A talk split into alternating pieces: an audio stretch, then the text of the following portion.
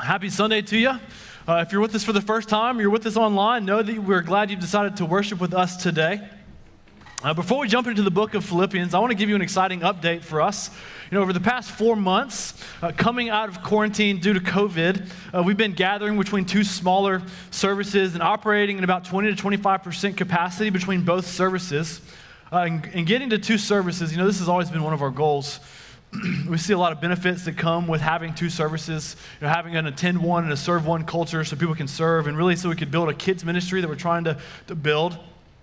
However, you know, we were forced because of the circumstances to go to two services before it was really best or the right timing for our church. And you know, coming on the back end of 2020, we believe that it's in the best interest of our church to gather all together again for a season, for the sake of unity, and really just to be able to kind of celebrate what God is doing here. You know, it can sometimes be hard to visibly see what God is doing in our church when we're split up into two small services.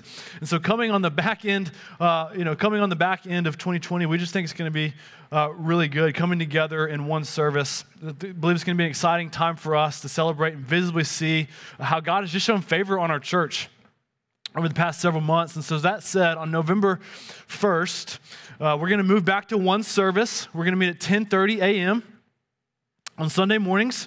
And just so you know, we've been kind of monitoring our attendance numbers as well as working to maximize this space so we can still gather together responsibly with COVID while still maintaining social distancing, keeping rows 6 feet apart. Moving to one service will take us from about 20 to 25% capacity in a service to about 50% capacity, which is what most churches at this time during COVID are doing. And they've been doing that for a while. And so we'll have about 4 weeks all together before our college students leave for the rest of the semester and return back in January. And then we'll have 4 weeks till Christmas. And we're going to try and make a big deal out of Christmas this year. May go back to two services for that, but that's to be determined.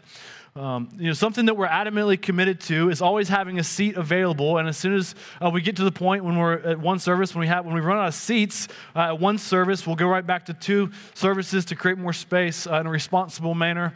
As I'm sure you're aware, with COVID, trying to maintain social distancing, it can become more of a balancing act for us. And so because of that, there may be times in the future where we're kind of going back and forth over specific seasons as God continues to work in our church and we continue to walk in wisdom as social distancing measures change and over the next 6 months to a year. But during the last 2 months of this year, we believe it'll be a special time for us to all be together and celebrate what God's doing among us. And so again, on Sunday, November 1st at 10:30 a.m., we're going to all be back together in one service. And so be on the lookout for more information. And so that said, we're going to dive back into Paul's letter to the Philippi church, the book of Philippians. Last week, in verses 12 to 18 in chapter 1, we saw the joy of proclaiming the gospel amidst trials and challenges. And we know that Paul, he was in prison, and he also had rivals in his ministry that were proclaiming Christ, but they were doing it with bad motives. But regardless, at the very end of that section in verse 18, what we saw last week, Paul said this, "What then? Only that in every way, whether in pretense or in truth, Christ is proclaimed, and in that I rejoice." So last week, we saw the joy of proclaiming Christ. And that said, this week, I'm going to go ahead and give you our main idea for today, and it's this. Joy is found in living with eternity in view. Last week, we saw there's joy in seeing the gospel for salvation, seeing people cross from death to life, like we saw last week in baptism. But as we'll see, the gospel is far more reaching than that. The gospel is for salvation. It changes our eternal life, but it also changes our lives right now. You know, if we have an eternal perspective, if we keep our end goal in mind, it should change what we do right now. You know, I think we naturally get this concept. For example, if I get in my car and I don't know where I'm going, it can be a little unsettling for those that are in my car, which I don't know if I should share this or not, but sometimes when our family has been home all day, we start to get a little stir crazy. And when I say we, I mean me and mommy. We just, by about 9:30 or 10 a.m., it's time to get out of the house. We start shooing people, right? Randomly, I'll just start shooing my kids into the car, and I don't have a clue where we're going. And they ask, hey, Dad, where are we going? And I say, hey, it's a surprise, okay? It's a surprise. And then Kelly's like, hey, Eric, where are we going? And I'm like, hey, babe, I got this, okay? I've got it. Everyone gets in the car. It's a big win in itself. And by this point, Kelly, it's adamantly clear that I have no clue where we're going. And to which I have about 3 minutes to try to figure it out before I'm in trouble, patience is lost, and everyone wants to turn around and go back home. However, in contrast, when we know where we're going, it affects everything we do up to this point. If we're going to the beach, we pack toys, we pack the beach chairs, we pack bathing suits, and then we drive south or west. If we're going to grandparents' house, we prepare for a long drive, we pack accordingly, and then we head north. And when we know our end goal, it changes what we do and how we live right now. And so as Christians, we know our ending destination, which should affect how we live today, which is what Paul's getting at in this passage. Paul speaks of his death while knowing that his life now is different because of that. And today, we'll see the tension of this. We'll see one of the more quoted verses in Philippians, which says, to live is Christ and to die is gain. You know, this is one of those passages that makes the distinction between true Christianity and a safe, comfortable Christianity. And this passage is one of those passages that fuels the vision of our church. In our reality, if we don't grasp this, what we see in our passage today, our vision, it will not happen. You know, we're going to see there's a different Christianity than the typical just show up to church, pay your tithes, be a nice person, and stay married Christianity. Don't get me wrong, these things are good. But if we're going to see, if we keep eternity in view, we're going to see that God has called us to a far greater calling. That God has a much bigger vision for our life than that. You know, God has given us a purpose. God has given us each a grand purpose, a grand vision that involves every ounce of our life. You know, and the vision of New City Church is to see lives radically changed by the gospel and then to be sent out all over the world with the gospel. We want to send places to in all reality, it makes no sense apart from the gospel. We want to see lives so radically changed by the gospel in a way that really makes no sense apart from the power of God. We want to see convicts become church planters. We want to see drug addicts become disciple makers. We want to see prostitutes become prayer warriors. We want to see the greedy become generous. We want to see apathetic become zealous. We want to see the comfortable become courageous. And we want to see those on the sidelines of Christianity jump into the trenches of God's mission. There's no doubt about it. When you have a vision like this, it invites in a big old mess. But when we keep eternity in view, we quickly see that it is a mess worth investing in. And because I hate to break it to you, this is not a special vision for New City Church. This is really just normal Christianity. But the only way we get there is by believing the idea of what our passage today speaks of, and it's that we live for Christ and nothing else. By understanding the gain of death, the gain of stepping into an eternity with God. You know, when the vision of our life and the lives around us are matched up with Christ's vision for our life, we start to do crazy things, live zealously and boldly as if we have absolutely nothing to lose. You know, at the very least, if you're not a Christian here today, maybe you're watching online, this should intrigue you, I think. You know, causing you to ask, what is so great about Jesus that would cause someone to say, dying is gain? Now, I think that should be very intriguing to you if you're not a Christian. You know, if you are a Christian, it should also make you think, how does living for eternity change my life right now? And then for everyone, we should all be asking, what is it? What is it that we truly live for? What truly drives our life? And so that said, we've got 3 points to today to divide our time. And it's this, it's a death worth dying, number one. Number two, a life worth living. And number three, a life worthy of the gospel. You know, our first 2 points we'll see primarily in verses 18 to 26, which we'll get to in a second. You know, we'll wrestle with this idea of living for eternity, to wrestle with the idea of living a life worth living, living a life on purpose with eternity as the end game. And then in the last point, the third point, in the last few verses of chapter 1, we'll see at the back end of our time, we'll see that what this looks like, the implications of these first 2 points. When we keep eternity in view, what does our life look like now? So follow along with me, starting at the end of verse 18, where we'll see our first 2 points. It says, yes, and I will rejoice, for I know that through your prayers and the help of the Spirit of Jesus Christ, this will turn out for my deliverance, as it is my eager expectation and hope that I will not be at all ashamed, but that with full courage, now as always, Christ will be honored in my body, whether by life or by death. For to me, to live is Christ, and to die is gain. If I am to live in the flesh, that means fruitful labor for me. Yet which I shall choose, I cannot tell. I am hard pressed between the two. My desire is to depart and be with Christ, for that is far better. But to remain in the flesh is more necessary on your account. Convinced of this, I know that I will remain and continue with you all for your progress and joy in the faith, so that in me you may have ample cause to glory in Christ Jesus because of my coming to you again. So just a quick thing, as a quick side note.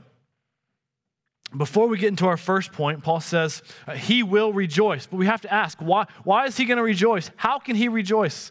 Because, well, he knows two things, as we see in verse 19. First, we know that he's being prayed for, and we also know that he has the Holy Spirit's help. And before we go any further, just let that sit, right? Paul was able to rejoice because he knew that he was being prayed for, and Paul knew that he had the Holy Spirit's help. You know, one of the many benefits of being in a group here at New City is that you know that you're being prayed for. Each week, we pray for each other.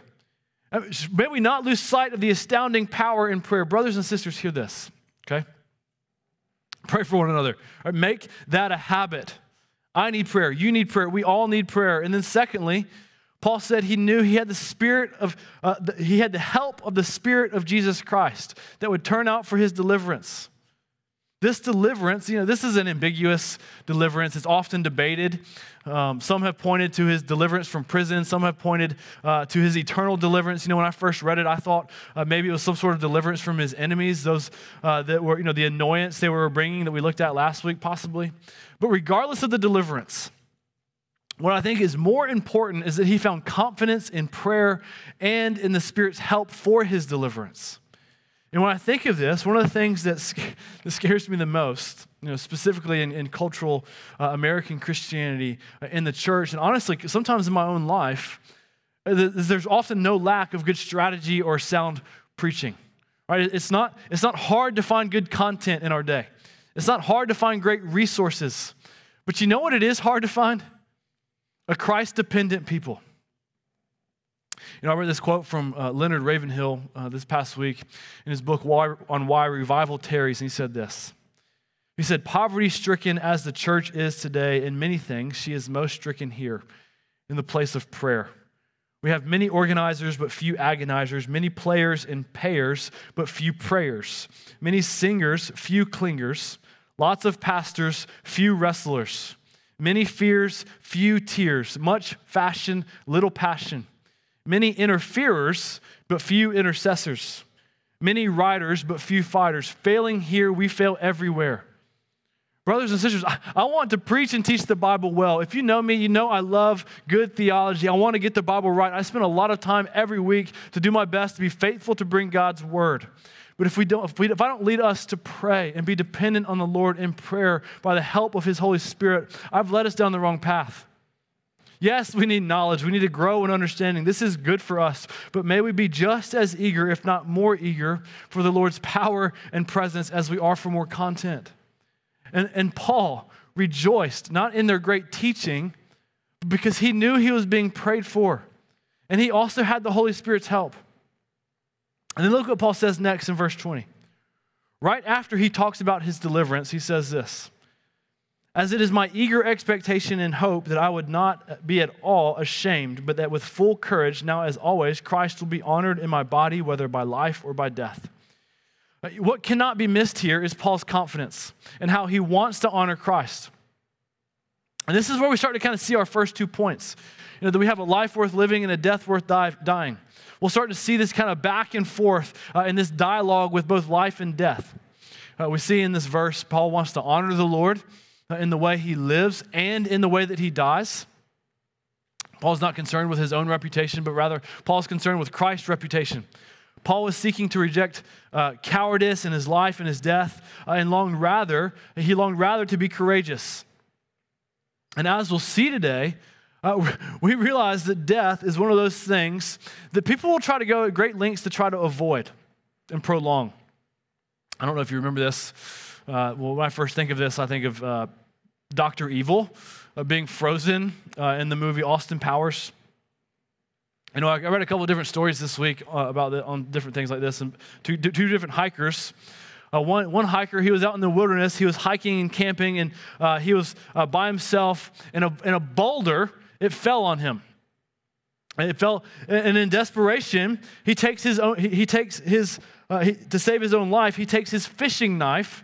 He cuts off his leg at his kneecap, and he uses his fishing supplies to come in and sew everything back together, including his arteries. And then he crab walks back to his truck. He gets in the truck, and he drives himself to the hospital, and then he saves his own life.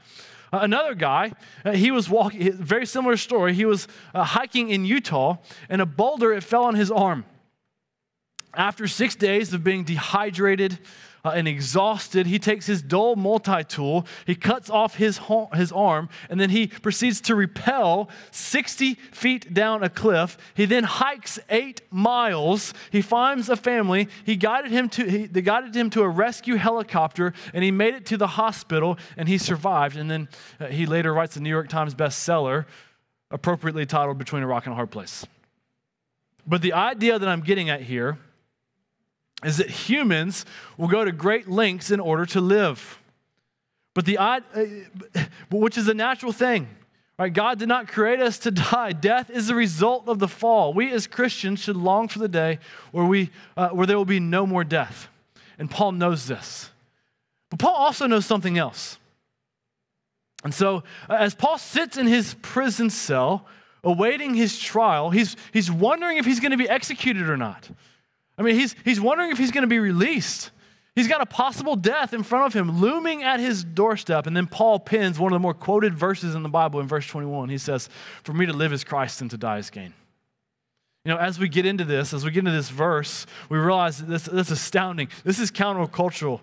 That goes against the typical thought process for death. How and why could Paul say that? What did he mean? You know, something that's interesting about the original translation of this, you know, there's no verbs in this verse. It's kind of like caveman talk, which is, if I'm honest with you, it's kind of how I talked when I spoke Russian for several months while we were living overseas. When we would go to a restaurant, I'd be like, meat chicken. And I try to order for my wife, and say, her steak. You know, when we try to go to the grocery store, I'd say, ride grocery store. That's about all I could do. I was very limited in what I could say, but this verse, it was actually a correct grammar in the original language. It literally would have been read, living Christ, dying gain. And the way it was read in the original language, it was somewhat rhythmic for extra emphasis. Our English Bibles, it inserts the verb is for readability. And so it could have been translated, living means Christ, or dying and dying means gain, or living is for Christ and dying is for gain. And so if we look at the latter part of that, where we see Paul knows he finds gain in dying, which again is countercultural, while also it's a life-changing perspective. Paul knew his death would springboard him into an eternity with God to go and be with the Lord. I mean, the guy has been through a lot, okay? He's been beaten, imprisoned, stranded, mocked. And when he dies, he gets to go and be with the Lord, where there will be no more pain and no more tears. But he also knows that if he continues to live, he has the opportunity to continue to advance the gospel.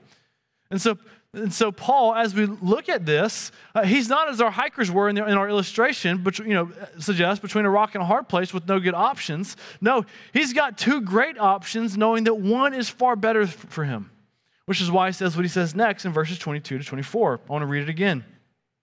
It says, "If I am to live in the flesh, that means fruitful labor for me. Yet which I shall choose, I cannot tell. I am hard pressed between the two. My desire is to depart and be with Christ, for that is far better. But to remain in the flesh is more necessary on your account." You know, Paul is emphasizing here his great dilemma. You know, if he lives, he can continue to labor for the gospel. If he dies, which is his desire, he gets to go and be with God. And as we think about this, if we don't understand what Paul is saying, Paul seems like a crazy fool.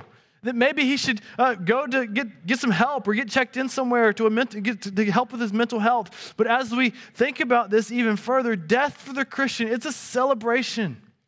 Yes, there is mourning and there's grieving that takes place, but it's not for the Christian who dies. It's for those who are still on earth that lost the one they love.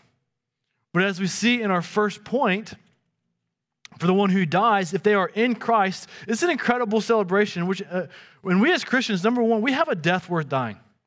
And it's not because we enter in streets of gold or go to a nice, peaceful place where we call heaven, but rather it's because Christians are fully reunited with God. All of Paul's troubles and sorrows, they will be no more. All of his sin and guilt will be eternally gone forever. And not only that, he will get to be with the one that he longs to be with. Paul's daily longing was to commune with God, to be in the Lord's presence, to hear from God, to know and experience the daily peace that is found in Jesus. Paul knew of the joy of praying to God and communicating with God and experiencing the closeness of God by being indwelt by the Holy Spirit. Paul was so satisfied with Christ on earth, knowing it was incomplete, that he so desperately wanted to be with God fully, to see God face to face, to be in his fully, overwhelmingly powerful presence, right? To experience the warmth of God, the full delight of God, the full holiness and awe of God. What makes heaven great is not the place, but rather it's the God who's in that place. Paul is very aware of his destination. Paul is so intoxicated with his love for Jesus. Paul is so desperate to be reunited with God that his impending death, his death row, his martyrdom, it seems like an incredible, joyous occasion because he knows what awaits him on the other side of his death. Paul has such an incredible confidence in God and in the truths that have changed his life. Paul has experienced the greatness of God, the communion with God, that for the death for Paul is an incredible gain. It's not terrifying. Death for Paul is a celebration, which for us Christians, this should be the reality for each of us.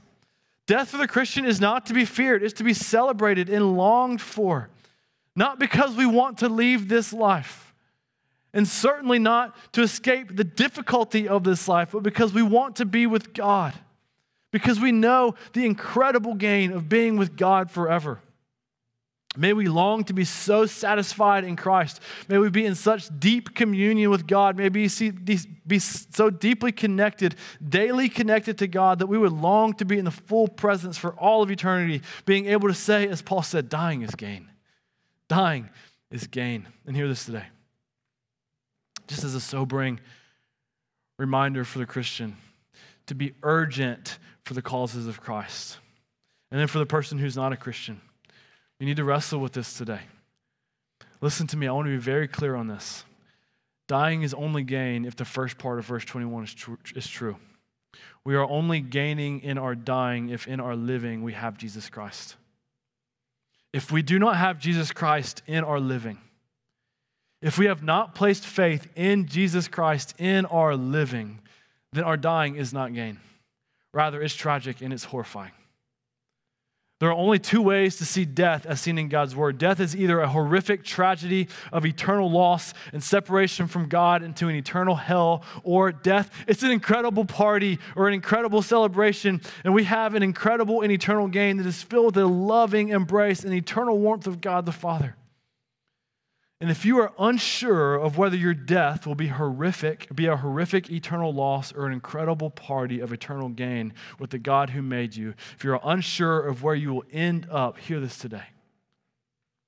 God knew of this eternal dilemma. God knew that our sin separates us from God. This is the story of the Bible. This is what makes Jesus so great. Although God knew of our sin and God knew of our disobedience. Although God saw and despised our sin that mocked God, our sin that removed us from God's presence, God saw it, and in spite of our rebellion against God, he sent us a rescuer. God sent someone to rescue us out of our sin and separation from God. God sent his only son, Jesus Christ, to come and rescue us by dying the death that we deserve, by taking the penalty that we deserve to receive. Jesus took it. And when we put faith in Jesus, listen to this, we gain. Jesus is standing before God. Oh, Christian, listen. as his beloved children, seen as pure and undefiled, washed white as snow, made clean and new. Brother and sister, if you are in Christ, that is your standing right now. Before God, pure and undefiled, clean and made new. This was true at salvation, and it still holds true today. We need to hear this on repeat in our life. Hear this today. If you are unsure of your eternal destination, whether it be an eternal tragedy or an eternal celebration with God, there are only two options, that's it. It's either an eternal tragedy or an eternal celebration, and the only way to have an eternal celebration is to have faith in Jesus Christ and nothing else. Jesus is the ticket to the eternal party with God. If you do not have Jesus, you cannot get in. It's that easy. It's that simple. And this is incredible news. This is the gospel. This is the good news of Jesus. In order to have gain in our dying, we need to have Christ in our living. And if we have Christ in our living and we can see the eternal gain of our dying, it completely alters our life. Showing us that number two, we have a life worth living. If we have a ticket to an eternal celebration with God, everything in our life should be directed that way, towards that celebration, giving us an incredible purpose, giving us something to run towards, giving us a joyous life worth living. And if it's not, I guess we should ask, do we really even have the ticket? Or maybe this. Maybe you've got the ticket in your pocket. You know you've got the ticket. You've prayed the prayer. Maybe you've trusted in Jesus. You've got the ticket. You've just lost sight of its value and its power. So going with this ticket illustration, imagine Disney World calls you, okay? It says, we've blacked out an entire day at Disney World just for you. Your ticket is the only ticket that will work that day. And here's the thing. Your ticket, it can be shared with anybody you want to share it with. You just kind of text it to them. They accept it. They can come. Whoever they want to bring, they just do the same thing for them. And it's got an unlimited use for that day. You just have to share the ticket and they accept it. You know, if you loved Disney World and you loved your friends, you would share the ticket with everyone. Get as many people to come with you as possible. And if you didn't love Disney, if you didn't value Disney, you're kind of indifferent about Disney, you may not really do anything about it. But if you truly understood the value of your ticket, it would change everything. And so a question to ask, do you understand the value of your ticket?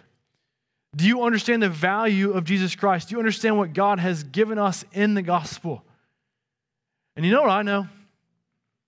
Because I'm just like each of you. This isn't a one-time question we need to ask. This is a daily question we need to ask. We need to continually be reminded of the value of Jesus in our lives. When we value Jesus, our lives are different. Our lives change. When we walk in sin, when we walk in apathy, when we lose sight of the value of God, and instead of believing we live for Christ, that living is Christ, in those moments and in those seasons, we fill in the blank and say, no, living is wealth. No, living is financial security. No, living is my reputation, my comfort, my job, my school, my indulgences. In those moments, we say, no, living is not Christ. Living is my family, my health, having lots of friends, a boyfriend, a girlfriend, a spouse. In those moments, we say, no, living is just fill in the blank. There's so many things we could say. Go on and on. But what we must say to this is no, we have been given an infinitely valuable gift. We have been granted a celebration through Jesus. And to that we say, financial security is not our life. Christ is our life. My indwelling sin, our indwelling sin is not our life. No, Christ is our life. My reputation, my relationships, my family are not my life. No, Christ is my life. And when we get and grasp the infinite gain of Jesus, our lives change and we say, I don't live for those other things. I don't live for those other things. No, I live for Christ. And then we can then say, as Paul says, under a Christ-focused lens, when we grasp the gain of Christ and the gain of dying, our perspective in life suddenly shifts and changes. And we can say, as Paul says in verse 25 and 26, he says, convinced of this, I know that I will remain and continue with you all for your progress and joy in the faith. So that in me you may have ample cause to glory in Christ Jesus because of my coming to you again. Paul knows that dying is gain. Paul knows the incredible gain of going to be with Jesus, but he realizes that God has left him on this planet, put him on this earth to take more people into an eternal gain with him.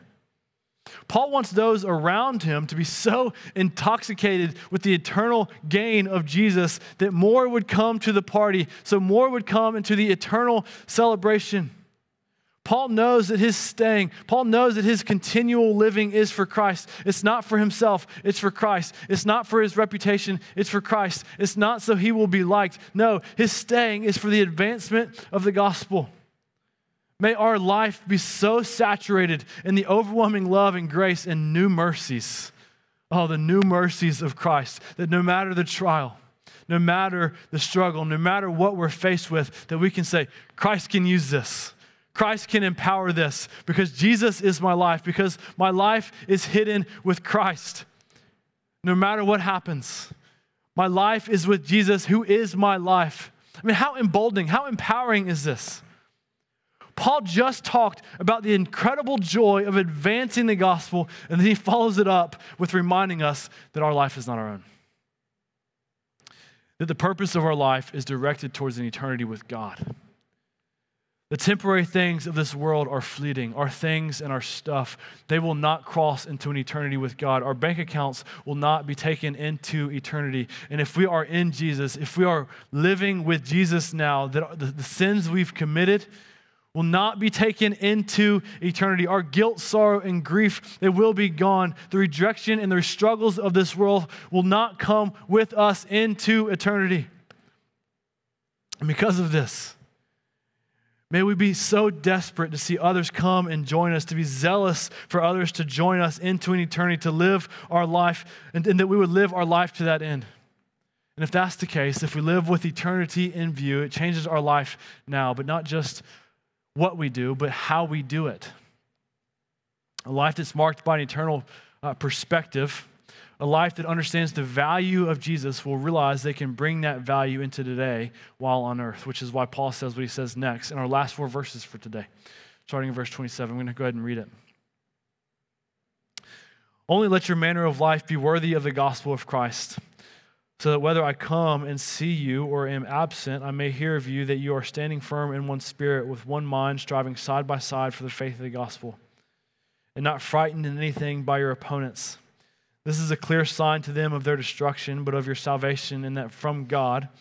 For it has been granted to you that for the sake of Christ, you should not only believe in him, but also suffer for his sake, engaged in the same conflict that you saw I had, and now hear that I still have. There's so much here, but I want to emphasize just a few things. The first thing I want to emphasize is that first part of verse 27. He says, only let your manner of life be worthy of the gospel of Christ. You know, a few technical things about this verse real quick. When he says only, it's kind of like he's saying, hey, this is important, just this one thing. All right, there's a matter of emphasis when he says this. And then he follows that up by saying, hey, pay attention here. As we just read, he said, pay attention, let your manner of life be worthy of the gospel. Which is why our last point for today is number 3, a life worthy of the gospel. And what's interesting about verse 27, that many commentators will point out that this verse can sometimes be under-translated. So try to follow me here, okay?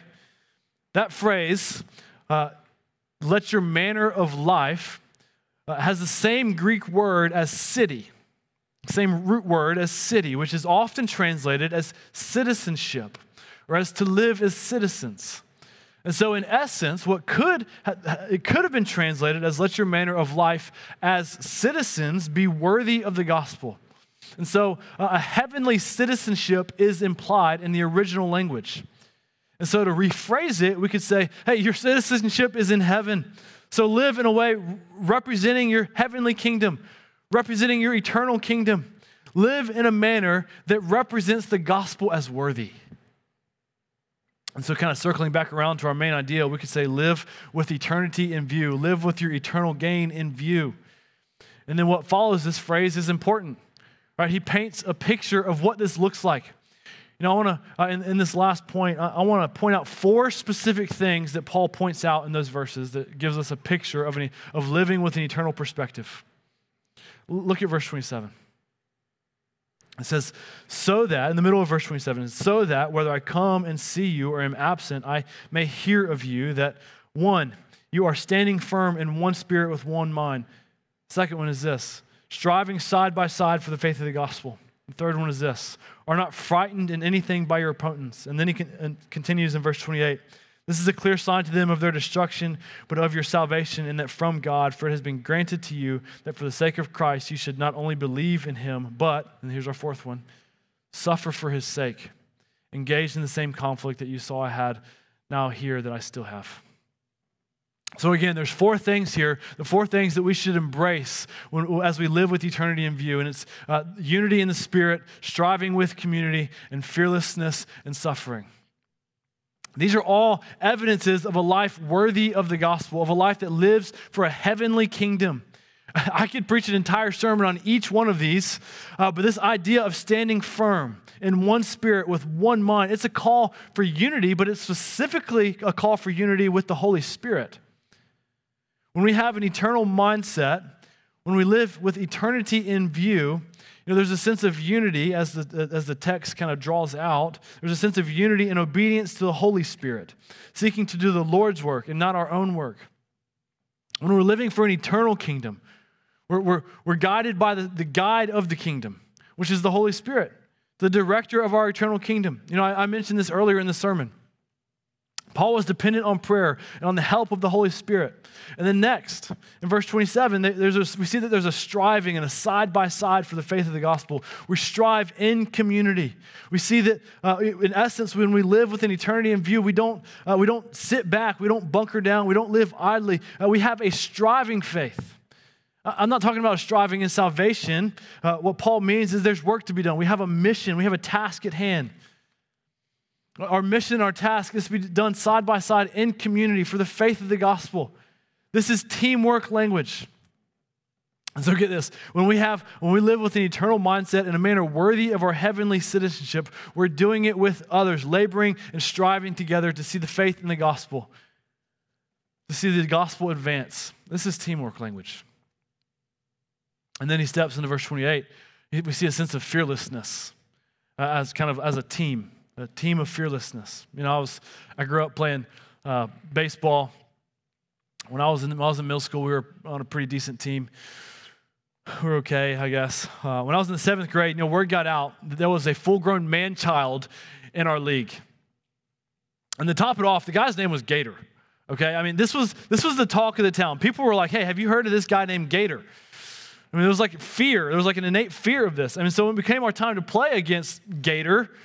We get on our bus, and we drive across town, and I'm not kidding. The entire bus ride, everyone on the bus was visibly silent. We were visibly terrified. No one said a word. I mean, just because of fear. And we drive up. You know, everyone on the bus was kind of looking for this guy named Gator, and I'm not kidding you. When we get there, the guy is 6'2". He's 220 pounds of solid muscle, and he has a full-grown beard in the eighth grade. Okay, I'm not kidding. I mean, one of our guys on our team, he would not get off the bus. He was terrified. I mean, he was sitting in his seat. He was refusing to get out. You know, and some of our teammates finally got around him, and we were able to encourage him to get off the bus. And his teammates saw his fear. They came alongside him, and they overcome his fear and just get off the bus. You know, I wish I could. He'd say he remained fearless and had an awesome game, but that just didn't happen. But here's the point. You know, when we're striving side by side together, when we have others around us, when we're in the unity with the Holy Spirit, it creates fearlessness and a courage to do the things we would not do on our own. The fruit of living with an eternal mindset, of living worthy of the gospel, is courage and fearlessness in sight of opposition. Knowing that along with that, the fourth, remembering that suffering and hardship will come with it. This is part of the Christian life. Brothers and sisters, being fearless in the sight of spiritual opposition while also enduring suffering and hardship in joy, the only way this happens is to keep eternity in view, remembering that we are citizens of heaven. As the name of our church suggests, we do not live for this city, we live for the new city that is to come. We're citizens of heaven. We're not citizens of this earth. Brothers and sisters, remember you are first a citizen of heaven. What we experience now, we can endure knowing that we have the hope of heaven. Paul was able to view his awaited trial and persecution, his martyrdom as gain because of his hope of heaven. Paul was eager to advance the gospel and preach Christ and experience conflict at the expense of his reputation because of his hope of heaven. You know, and as we close here today, you know, I heard an illustration this week by Pastor John Piper that I thought was super helpful and appropriate and encouraging. And I kind of tweaked it a little bit for our time today, but you know, just think about this for a second. When we get to heaven, when we're with God for eternity because we believe in Jesus in our living, when we get to heaven and we see the reruns and the history books of our lives, the highlight reels of our lives, do you know what will be highlighted in the history books of heaven? It won't be the kingdoms and governments that rise and fall. It won't be the different political leaders. It won't be the viruses that plague the world. It won't be the great big empires and businesses that we build. No, what will be highlighted in the history books of heaven will be the fearless acts of the church. It won't be our constant failures because, listen, those are wiped clean. It won't be our sin. Rather, it will be Christ's record given for our account. It won't be our unrighteousness, but Christ's righteousness will be next to our name because that's the gospel. That's the good news. It won't be our cowardice or our guilt. Rather, it will be the rerun of our fearless gospel conversations, our boldness to engage those we love, to push them to live a life for the glory of Jesus. The highlights of the history books and the reruns of heaven will be our risk that we take for gospel advancement and the countless unseen and unnoticed sacrifices we make for the faith of the gospel. The history books and the reruns of heaven, they won't be a toxic election. Rather, it will be a record of how God changes lives through our efforts and our striving, as well as a picture of the relentless pursuit to get the life-changing gospel to the ends of the earth. It will be how we are fearless towards opposition and seeing how we are suffering or how our suffering was used for God's glory. And so I want to ask you a question in light of all of this. What fearless acts will be put beside your name? What conversations in your life will be highlighted? What striving and acts of faith for the gospel will be put on display in the history books of heaven? It won't be the stuff you collect, the politicians you vote for. It won't be the grades and promotions you receive. It won't be the jobs you held. It won't be the houses or the neighborhoods you lived in or the cars you drive, but rather it will be how you used those things to be fearless and strive for the faith of the gospel. How you use those things to glorify God by representing your heavenly citizenship. And so as we continue to wrestle with this reality, knowing that there is great gain in dying for the Christian, while also knowing Christ has left us on this earth. Knowing that we are here with the purpose of bringing in more worshipers into eternity. Knowing this, as we long to fill up the history books of heaven with the fearless acts of the church, what should you do differently with your life? Where do you need to go? What Bible study do you need to start? What do you need to engage? Who do you need to engage with the gospel? What do you need to give up? What do you need to stop doing? What sacrifices do you need to stop, to make? What is it that you're afraid of that you know is right and good, but you're just fearful to do? Brothers and sisters, our citizenship is in heaven. We live for the city that is to come. May we live in a manner, may we risk in a manner, may we be courageous and strive and fearless in a manner that shows we have gain in our dying, but in our living, it's all because of Jesus Christ. May we show our lives are worthy of the gospel, remembering that in all of it, there is great joy in knowing that we live with eternity in view. Let's pray. God, you are eternal. God, you are with us today, yesterday, and forever. You do not leave us. You do not forsake us. Father, you are with us. And may we be fearless. May we be courageous to see the gospel go forth. That we would take risk, great risk for the gospel because we have an eternal perspective, an eternal mindset. We love you. We ask this all in Jesus' name. Amen.